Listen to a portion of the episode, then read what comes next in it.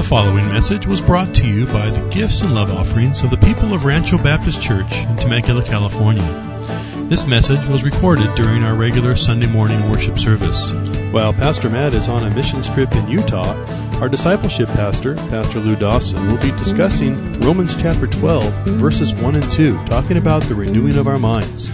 Let's join Lou now in his sermon. I'm going to start off today's message a little bit differently. Right off the bat, I want to ask you guys, how many of you believe that God has been very, very merciful to you? Yeah, beyond merciful. Exactly, I can relate to that. Well, I'm going to pick on somebody.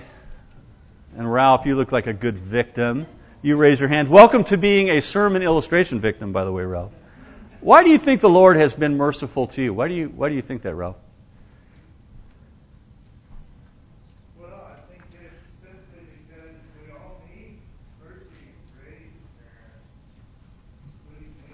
Without God's grace, this thing that his wrath, his anger would be unsafe because of sin. Yeah, amen. Our grace is greater. Yeah. Amen to that. I think the Apostle Paul would give a hearty amen to to what Ralph said there. Regarding God's great mercy, Paul said this. He said, but God being... Oh, you got the wrong slide here. I keep going forward here, Tom? Keep going. Ah, there it is. Here's what the Apostle Paul said. But God being rich in mercy because of his great love, which he loved us, even when we were dead in our transgressions, he made us alive together with Christ. And though it's certainly exhilarating to think about God's great mercy, it's even more important that we respond to it as we live our everyday lives. And the challenge for each of us this morning then becomes taking this abstract concept of God's mercy and translating that into action.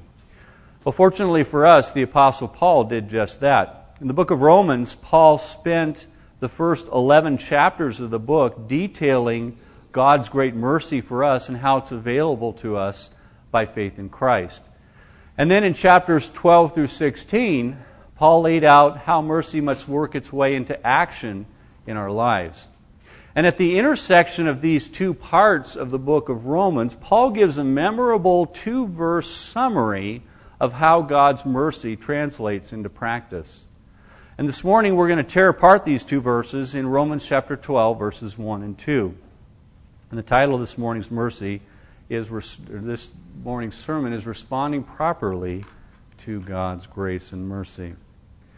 So turn with me to Romans chapter 12, verses 1 and 2, and read along with me. Therefore I urge you, brethren, by the mercies of God, to present your bodies a living and holy sacrifice, acceptable to God, which is your spiritual service of worship. And do not be conformed to this world, but be transformed by the renewing of your mind, so that you may prove what the will of God is, that which is good and acceptable and perfect. Now, the first thing that we see in this passage are two reasons for properly responding to God's mercy, and these are in verse 1. Now, interestingly, in most of your translations, you'll notice that the first word in verse 1 is the word therefore. And in the language that the Bible was originally written in Greek, the first word in that verse 1 is actually, I urge. And unlike in English, in Greek, the word order is used frequently to emphasize something. And putting this word first meant that the Apostle Paul was emphasizing this idea. You see, this matter of properly responding to God's mercy was very important to Paul. And he used all of his apostolic authority to urge his readers, to plead with them, to beg them to properly respond. Now, Paul's not wagging his finger in the face of the Romans saying, now you guys really need to get your act together in this regard. No, the word that Paul uses here, it has the idea of coming alongside somebody and putting your arm around them, and then appealing to them. It's the same thing we do with our children when we really want to get across something that's really important. We put our arm around them and we look them straight in the eye and we say, this is really important. Please listen and obey what I have to say.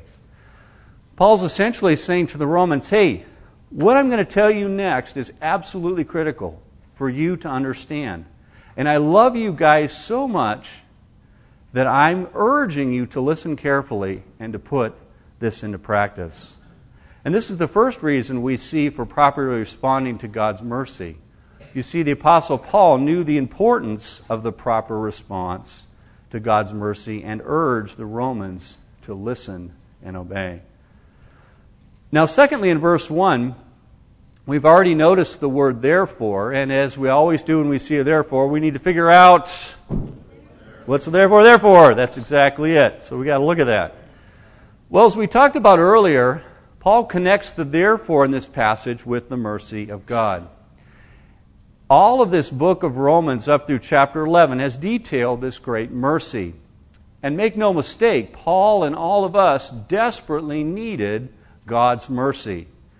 In Romans chapter 3, Paul lays out our hopeless condition very well. He said, there is none righteous, not even one. There is none who understands. There is none who seeks for God. All have turned aside. Together they have become useless. There is none who does good. There's not even one. But in spite of our rebelliousness and our utter hopelessness, Paul details how God lovingly and mercifully intervened in Romans chapter 5, verses 8 through 9. And you're familiar with this verse, I'm sure. But God demonstrates His own love toward us in that while we were yet sinners, Christ died for us. Much more, having been justified by His blood, we shall be saved from the wrath of God through Him. Wow, we deserved wrath. And God mercifully saved us from hell by means of paying the penalty that we deserve to pay. And this is at the very heart of the gospel message. So back to the text we're studying in Romans 12, reason number 2 for properly responding to God's great mercy is simply out of gratefulness to God for that great mercy. Now, having set forth 2 reasons why we should properly respond to God's mercy, Paul spelled out what are these proper responses to God's mercy in the second half of verse 1 and on into verse 2.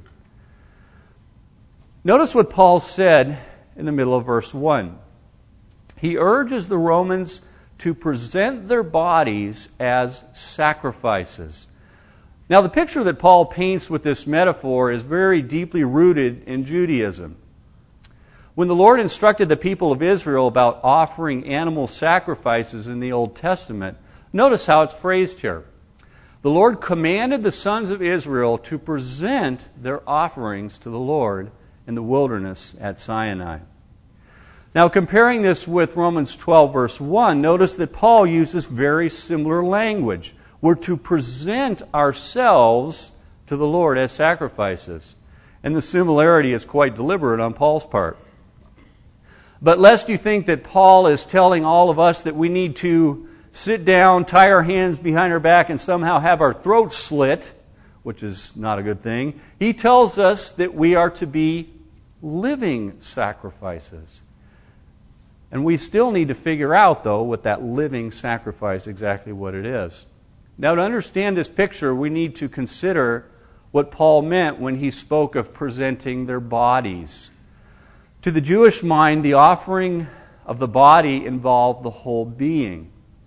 The body, the soul, and the spirit were all quite closely linked in Jewish thinking. And thus this offering that Paul urges them involved their whole person, giving themselves to the Lord. It meant offering their arms and their legs and their mouths and even their thoughts and their priorities and their will and their emotions. Everything was to go on the altar. That was all part of the offering. Earlier in the book of Romans, Paul used this concept of presenting their bodies to the Lord again. He said this. He said, do not go on presenting the members of your body as sin, or to sin as instruments of unrighteousness, but present yourself to God as those alive from the dead and your members as instruments of righteousness to God.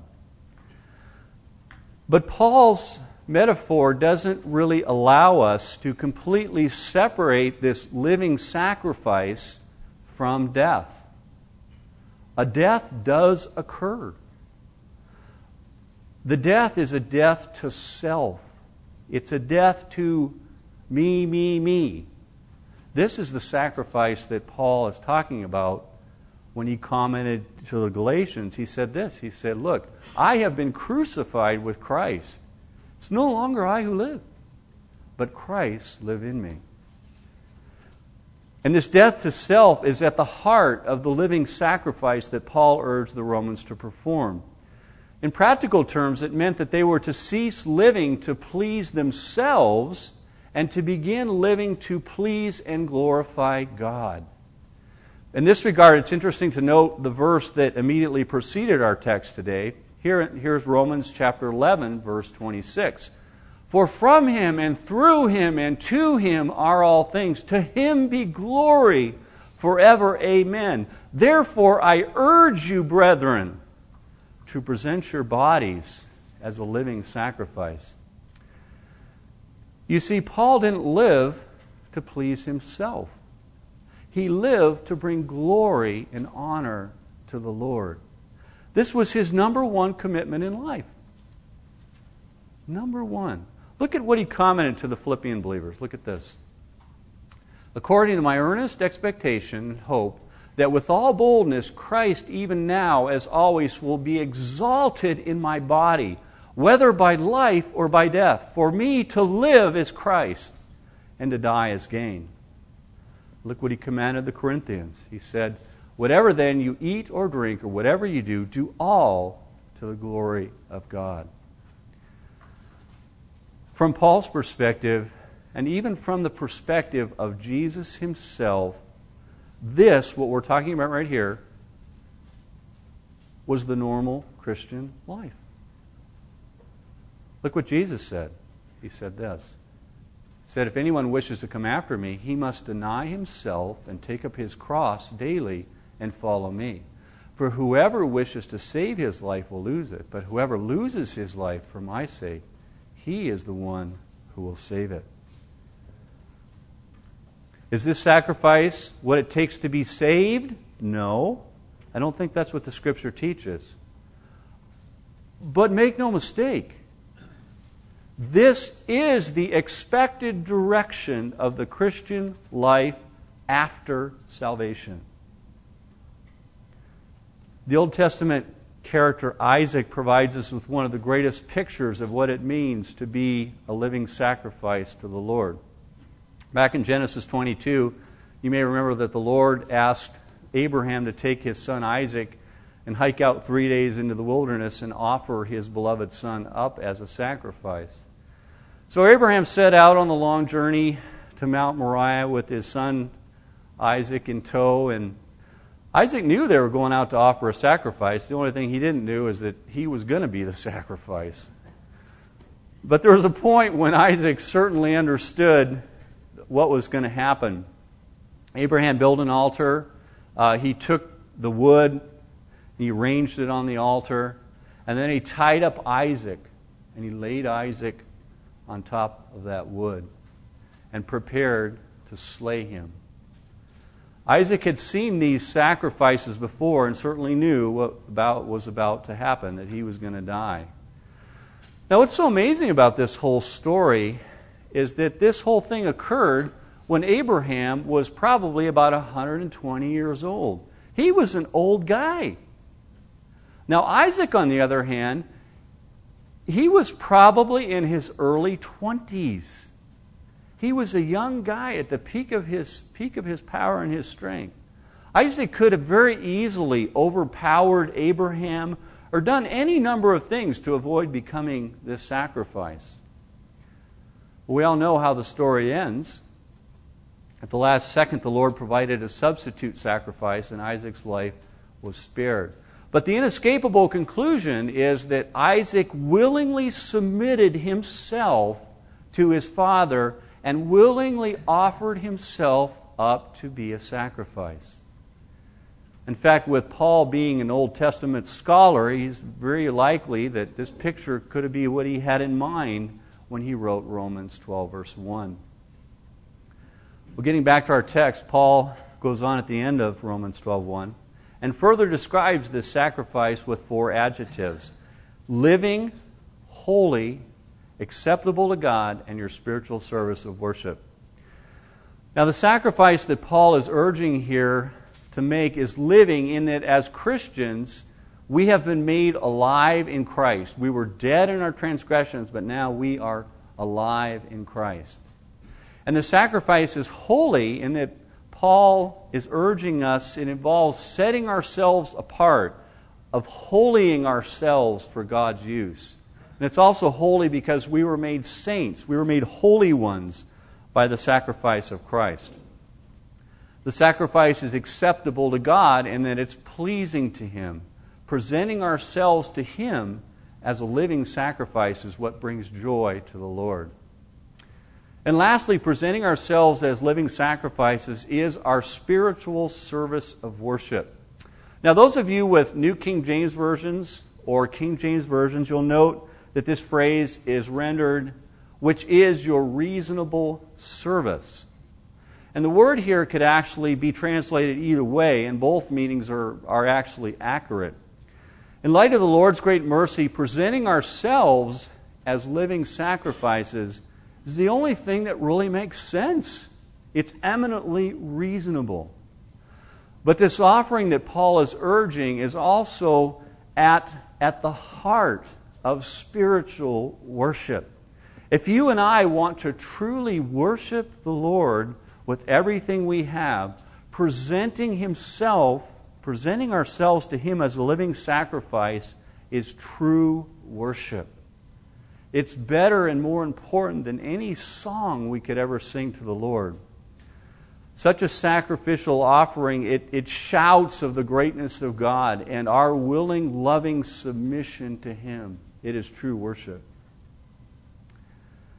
Sadly, few Christians today are willing to make this radical sacrifice. And yes, it is radical. Putting our dreams and our desires and our thoughts and our ambitions and our emotions, everything that we have, putting them on the altar and sacrificing them to Him. It involves a fundamental reorientation of our priorities and affections away from ourselves, and then it means allowing the Lord to bring glory to Himself by using us for whatever He chooses.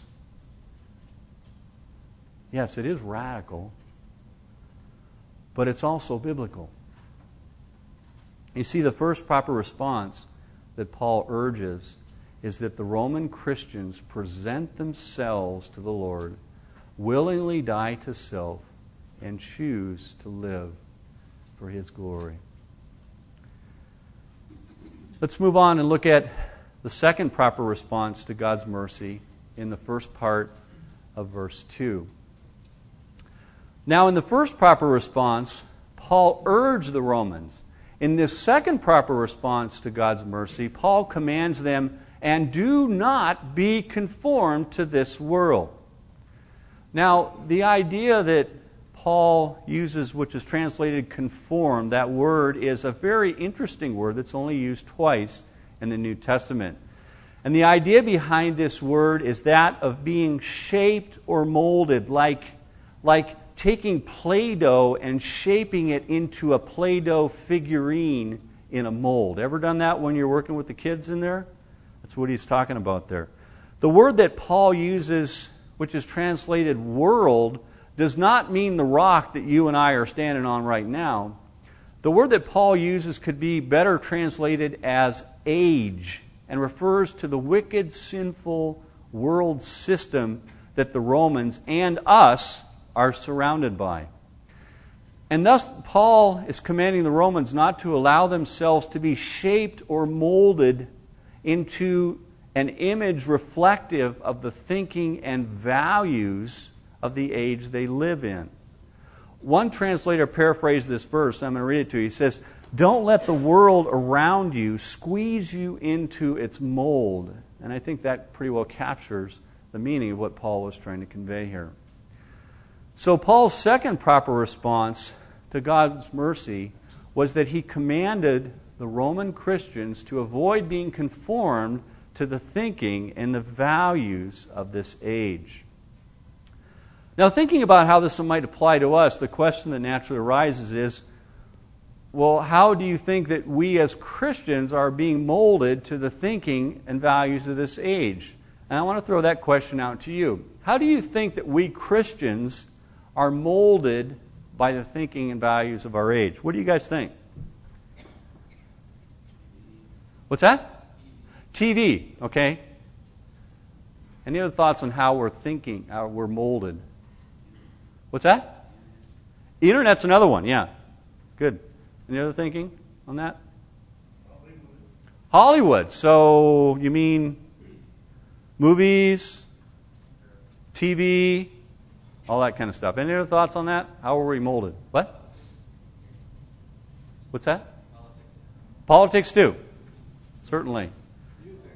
Music's a big one. That's a huge one. The educational system too. The educational system. Relativism. Taught in the schools, and we're immersed in that in all forms of media. We're infiltrated in that. You know, as some of you mentioned, it seems like the primary means of conveying the values of this age seems to be the secular entertainment media.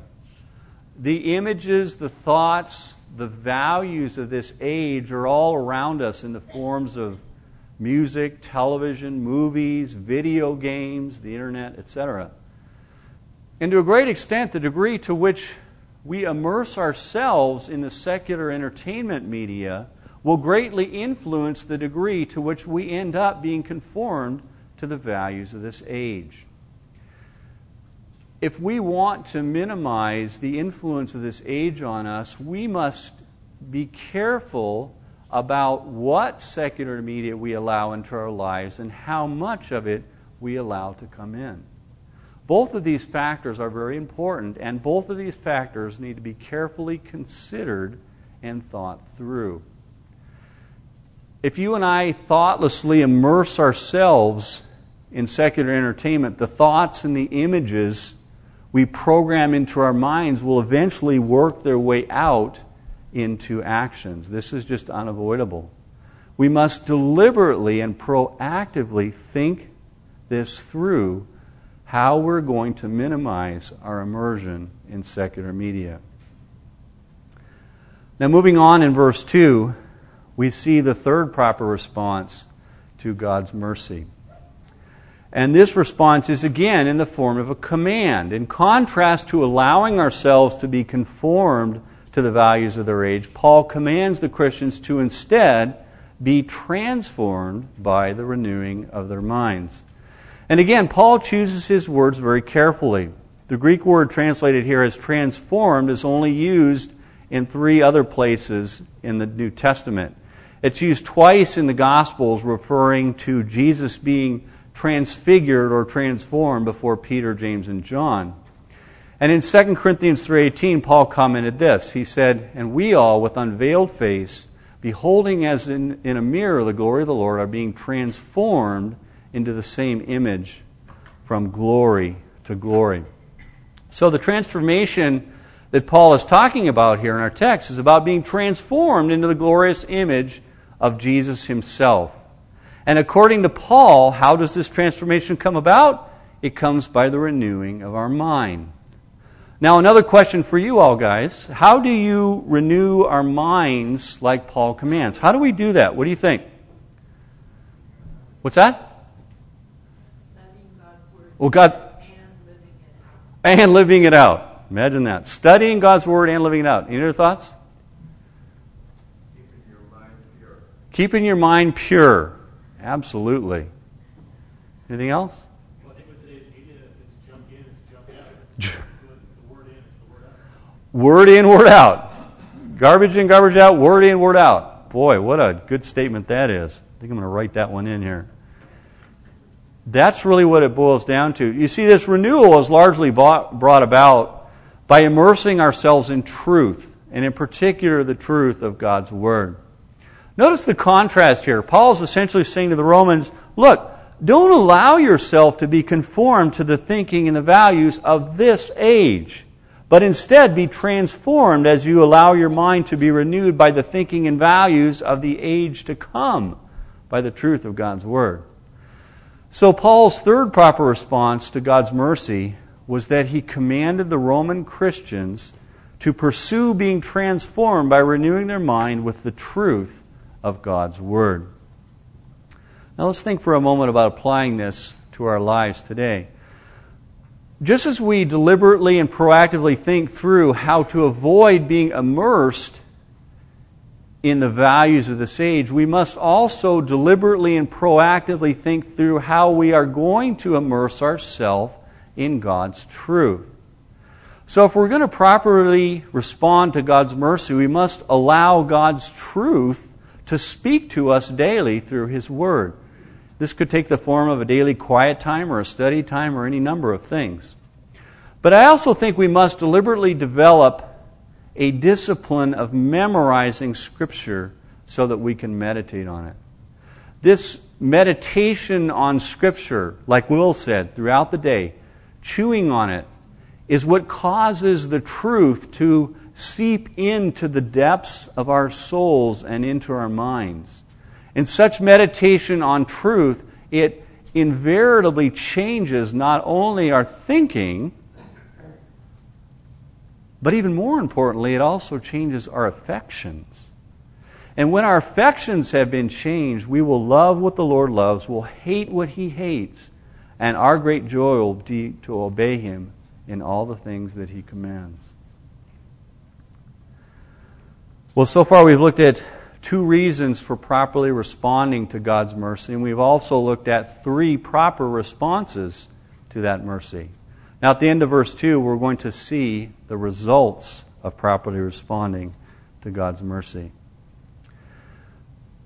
Notice that after his two commands at the beginning of verse 2, Paul said, so that you may prove what the will of God is, that which is good and acceptable and perfect.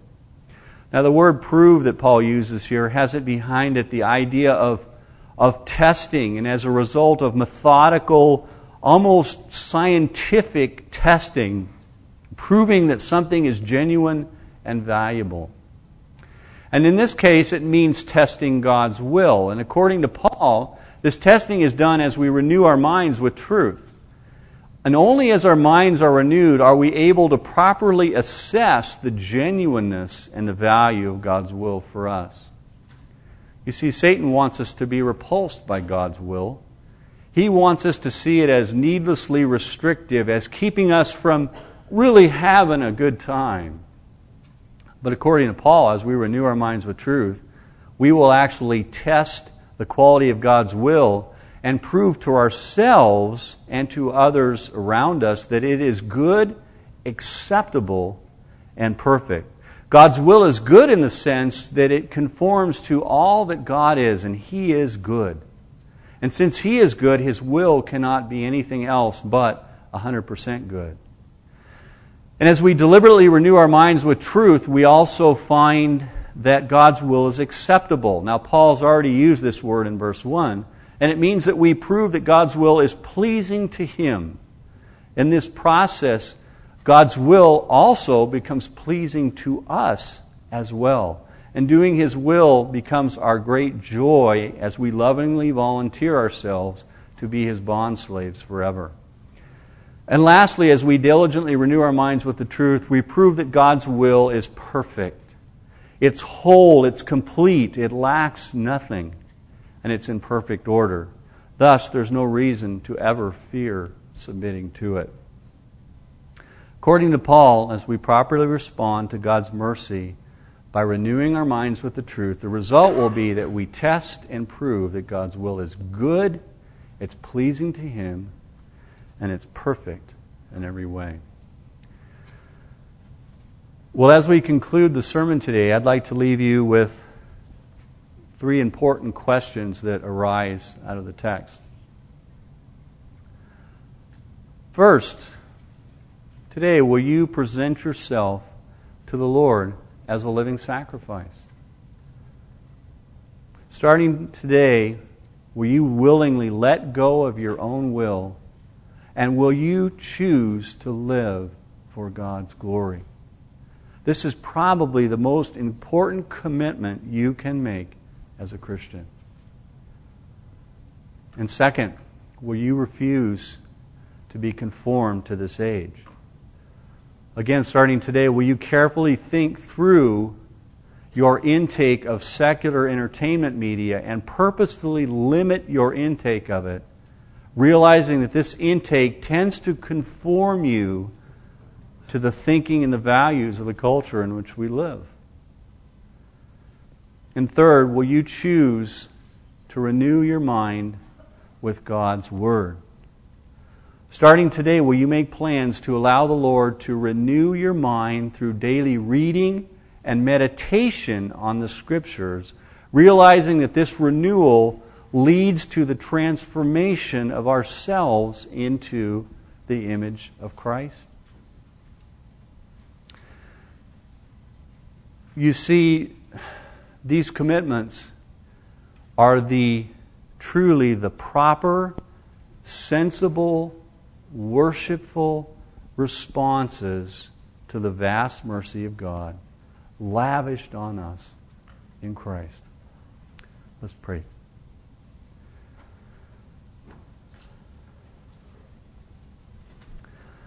Lord, all of us know in the depths of our souls how incredibly merciful you have been. We richly deserved your wrath, Lord, but because of your great love, you lavished mercy on us. And we know that today we must respond to that mercy. Give us your grace, Lord, so that we might offer all of ourselves to you as living sacrifices, so that we might deliberately forsake all that sways us towards the values of this age, and so that we might deliberately program the truth of your word into our mind. We ask all of this, Lord, so that we might be transformed into your image, and that whether by life or by death, we might bring you praise and glory. And we ask this in Jesus' name. Amen. Hey, thanks for being with us today. It's always a pleasure to serve you with this CD ministry. And here at Rancho Baptist Church, our mission is to glorify God by making disciples who love God, love others, and live to reach their world for Christ. And if you have any questions regarding this sermon, or just perhaps knowing God in a deeper way, don't hesitate to give us a call. Our phone number is area code 951-676-2911. Or you can reach us on the web at www.ranchobaptistchurch.org. That's www.ranchobaptistchurch.org. Have a great day in the Lord, and God bless you as you continue to walk with Him.